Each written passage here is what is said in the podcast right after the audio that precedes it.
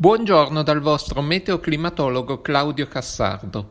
Tra pochi giorni terminerà l'estate astronomica. Questo avverrà precisamente nel giorno dell'equinozio, che nel 2021 sarà il 22 settembre. Più precisamente ancora, l'equinozio avverrà alle 19.21 UTC, corrispondente alle 20.21 in ora solare o alle 21.21 in ora legale che manterremo fino agli ultimi giorni di ottobre, mentre non è ancora chiaro cosa capiterà negli anni futuri.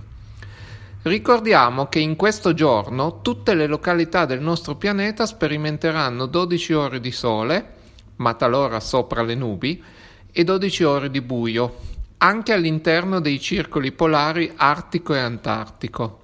Invece, per i meteorologi, L'estate è già terminata nell'ultimo secondo del mese di agosto, visto che l'autunno meteorologico è già iniziato il primo settembre. Qualcuno potrà rimanere confuso da questa doppia definizione e non sono pochi coloro che si chiedono il motivo di questa differenza. Per spiegarlo occorre pensare che le stagioni astronomiche sono definite come i periodi di tempo compresi tra i due equinozi, a marzo e settembre e i due solstizi a giugno e dicembre e corrispondono alle quattro zone in cui è divisibile l'ellisse tracciata dall'orbita terrestre intorno al Sole.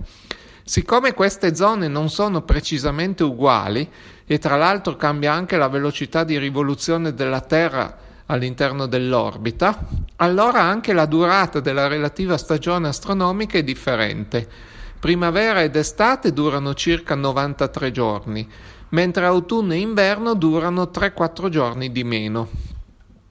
Le stagioni meteorologiche invece sono state definite dai climatologi sulla base di una convenzione, per cui l'inizio delle stagioni viene fatto coincidere con il primo giorno dei mesi contenenti i solstizi o gli equinozi. Questa scelta ha una sua giustificazione climatica, infatti spesso la circolazione che caratterizza maggiormente la stagione è già presente, anche se non in maniera continuativa, prima degli equinozi o dei solstizi corrispondenti, anche se poi i massimi o i minimi di temperatura sono sfalsati a causa della capacità termica della superficie terrestre, in grado di immagazzinare il calore dovuto alla radiazione solare nei mesi estivi e di cederlo in quelli invernali. Una leggenda dice che esiste anche un motivo computazionale per questa scelta delle stagioni meteorologiche. Infatti, dovendo eseguire le medie stagionali, quando si svilupparono i primi calcolatori elettronici, un programma che doveva eseguire le medie stagionali usando le stagioni meteorologiche risultava più efficiente e meno dispendioso di uno che doveva farlo nelle stagioni astronomiche, dal momento che nel primo caso bastava controllare soltanto il mese della data e non anche il giorno. Pensiamo infatti all'estate. Per i meteorologi un giorno è estivo se il mese è compreso tra giugno e agosto mentre per gli astronomi il giorno è estivo se il mese è giugno e il giorno è maggiore o uguale a 21 o se il mese è luglio o agosto o ancora se il mese è settembre e il giorno è minore o uguale a 22. Senza poi contare che il giorno del solstizio e degli equinozi non è sempre fisso. Insomma, personalmente non so se questa motivazione sia storicamente stata efficace, ma perlomeno ha una sua logica. Perché ho iniziato il podcast di oggi parlando delle definizioni delle stagioni e in particolare della transizione tra estate e autunno? Quello che mi interessava far notare è che nell'ultima settimana ci sono stati due fenomeni meteorologici che hanno fatto parlare di loro stessi. Nel primo caso, quello del tornado sull'isola di Pantelleria, oltre che per la curiosità meteorologica, Purtroppo la notizia è arrivata anche alla cronaca, visto che ci sono stati, come troppo spesso accade, danni e vittime, in particolare due vittime colpite mentre erano in macchina, una decina di feriti, di cui alcuni anche gravi, e danni anche importanti ad alcuni edifici. Nel secondo caso, quello dell'uragano Larry, invece la cronaca non ne ha praticamente parlato perché questo sistema se n'è rimasto relativamente tranquillo girando prevalentemente sull'oceano, salvo un temporaneo atterraggio, e non ha causato grandi danni. Si parla però di due vittime indirette negli Stati Uniti. Ma andiamo con ordine.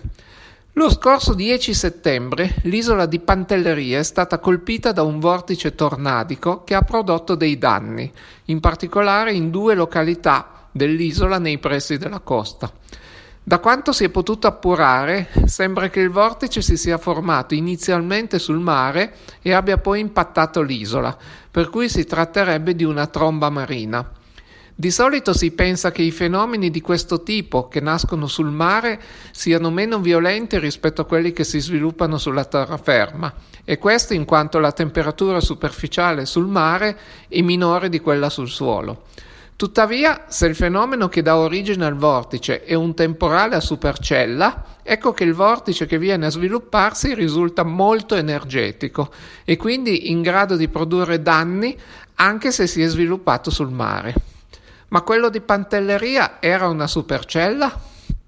Due dei colleghi con cui abbiamo pubblicato la terza edizione del libro Temporale Tornado, che se non avete mai visto è un tomo che potrà soddisfare ogni vostro tipo di curiosità su queste tipologie di fenomeni, e segnatamente sono Pierluigi Randi e Alberto Gobbi, hanno analizzato più in dettaglio l'episodio, studiando sia i radiosondaggi più vicini disponibili, quelli di Trapani, sia le immagini satellitari e le mappe dei prodotti modellistici.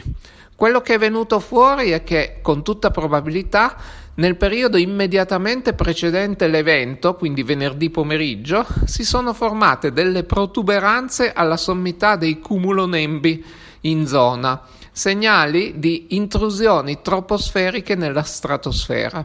Questo è avvenuto con grande rapidità, il che denota la forte energia che possedevano questi sistemi. Le condizioni meteorologiche in zona erano favorevoli allo sviluppo di temporali del tipo MCS o MCC, che sono sigle che significano Mesoscale Convective System, cioè sistemi convettivi alla mesoscala, o Mesoscale Convective Complex, cioè complessi convettivi alla mesoscala.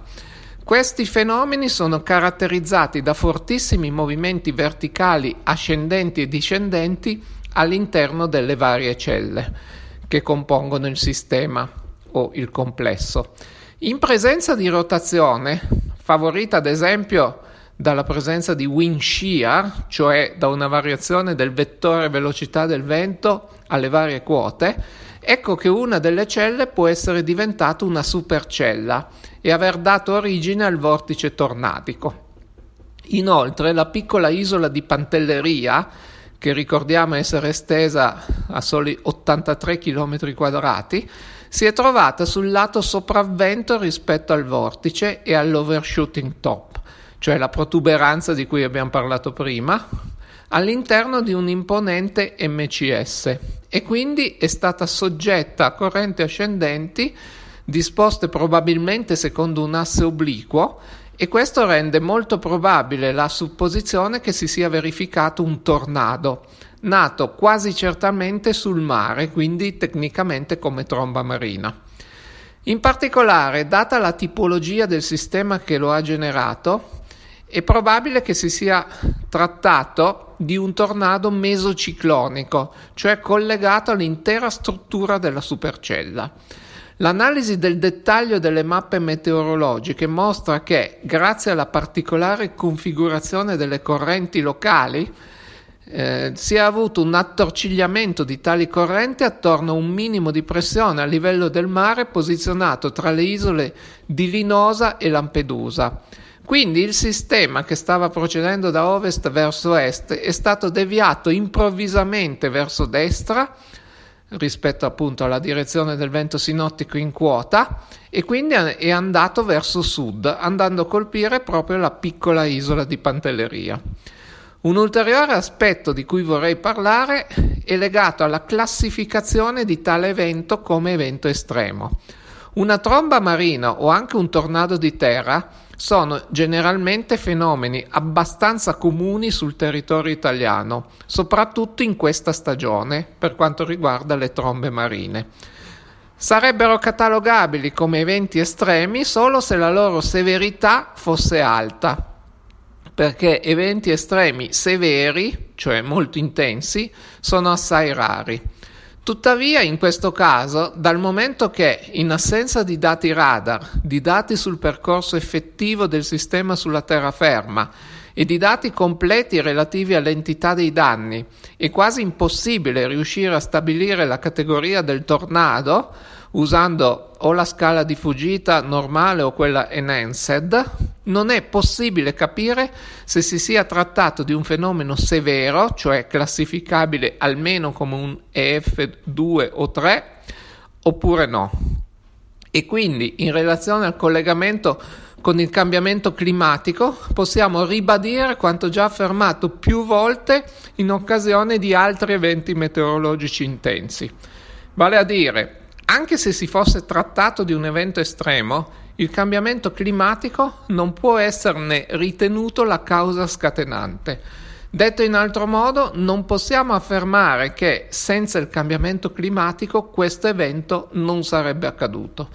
Quello che possiamo invece dire, ma è una cosa diversa, è che sicuramente il cambiamento climatico, agendo ad esempio sulla temperatura superficiale del Mar Mediterraneo, può aver reso più probabile lo sviluppo di fenomeni temporaleschi a supercella in questa stagione e in quella zona, oppure che può anche averli resi più intensi, per di più in un periodo come questo di inizio settembre, in cui a volte qualche infiltrazione di aria più fresca può intrufolarsi lungo il bacino del Mediterraneo fino anche alle coste nordafricane e creare quei contrasti termici che poi sono alla base della formazione dei fenomeni temporaleschi di questo tipo.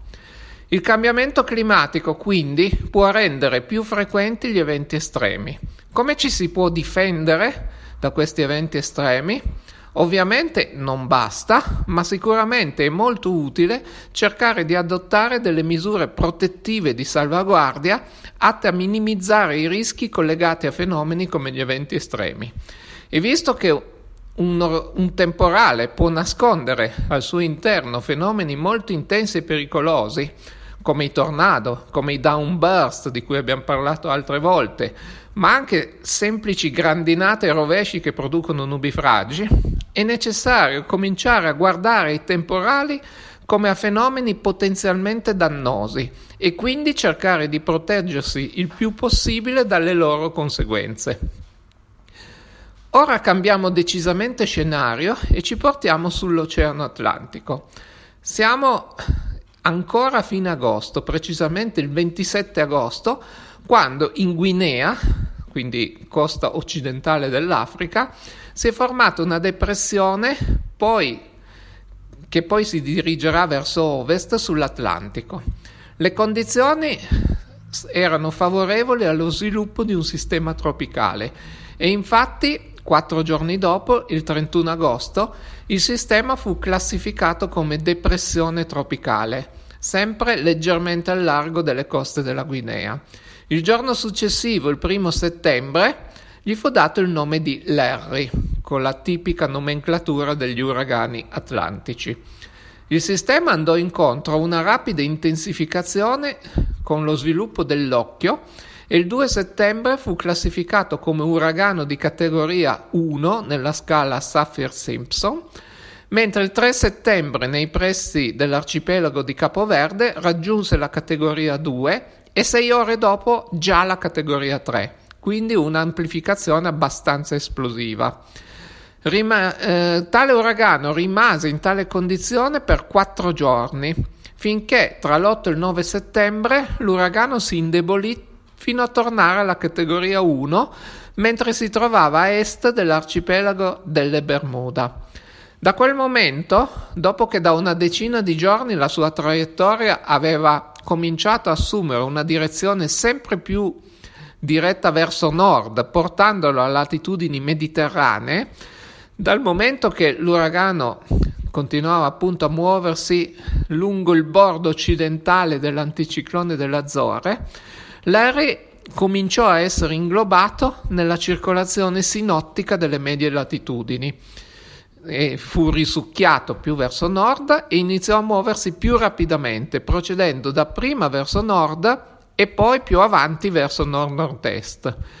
Quando un uragano risale verso latitudini via via maggiori, possiamo dire che si allontana dalle condizioni oceaniche e atmosferiche che favoriscono il suo mantenimento in vita in qualità di struttura tropicale. I motivi sono principalmente tre. Primo, perché le acque diventano sempre meno calde e quindi la presenza di vapore acqueo, che è il vero combustibile di questi sistemi, diminuisce esponenzialmente.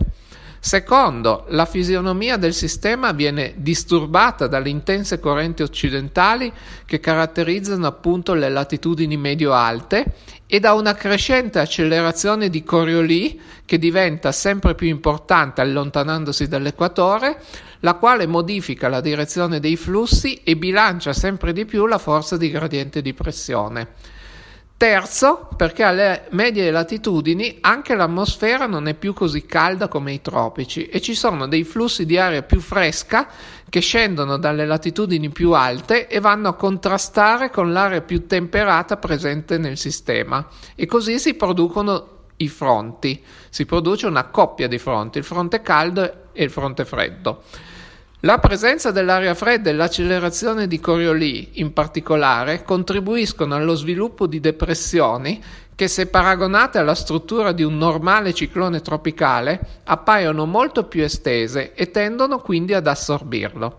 E in effetti l'ex uragano toccò temporaneamente terra la mattina dell'11 settembre nei pressi di Terranova declassandosi subito dopo in ciclone post-tropicale, vale a dire un ciclone che conteneva ancora un nucleo con struttura tropicale.